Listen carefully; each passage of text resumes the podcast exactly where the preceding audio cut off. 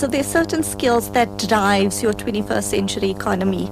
Skills such as digital literacy, creativity, communication, collaboration, um, innovation. Those are fundamental skills that we're not currently equipped with at a school level.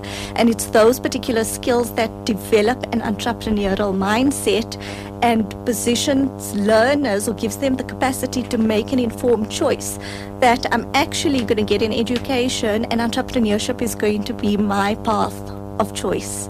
And unfortunately, that isn't happening in a robust and um, strategic way in that it should be happening.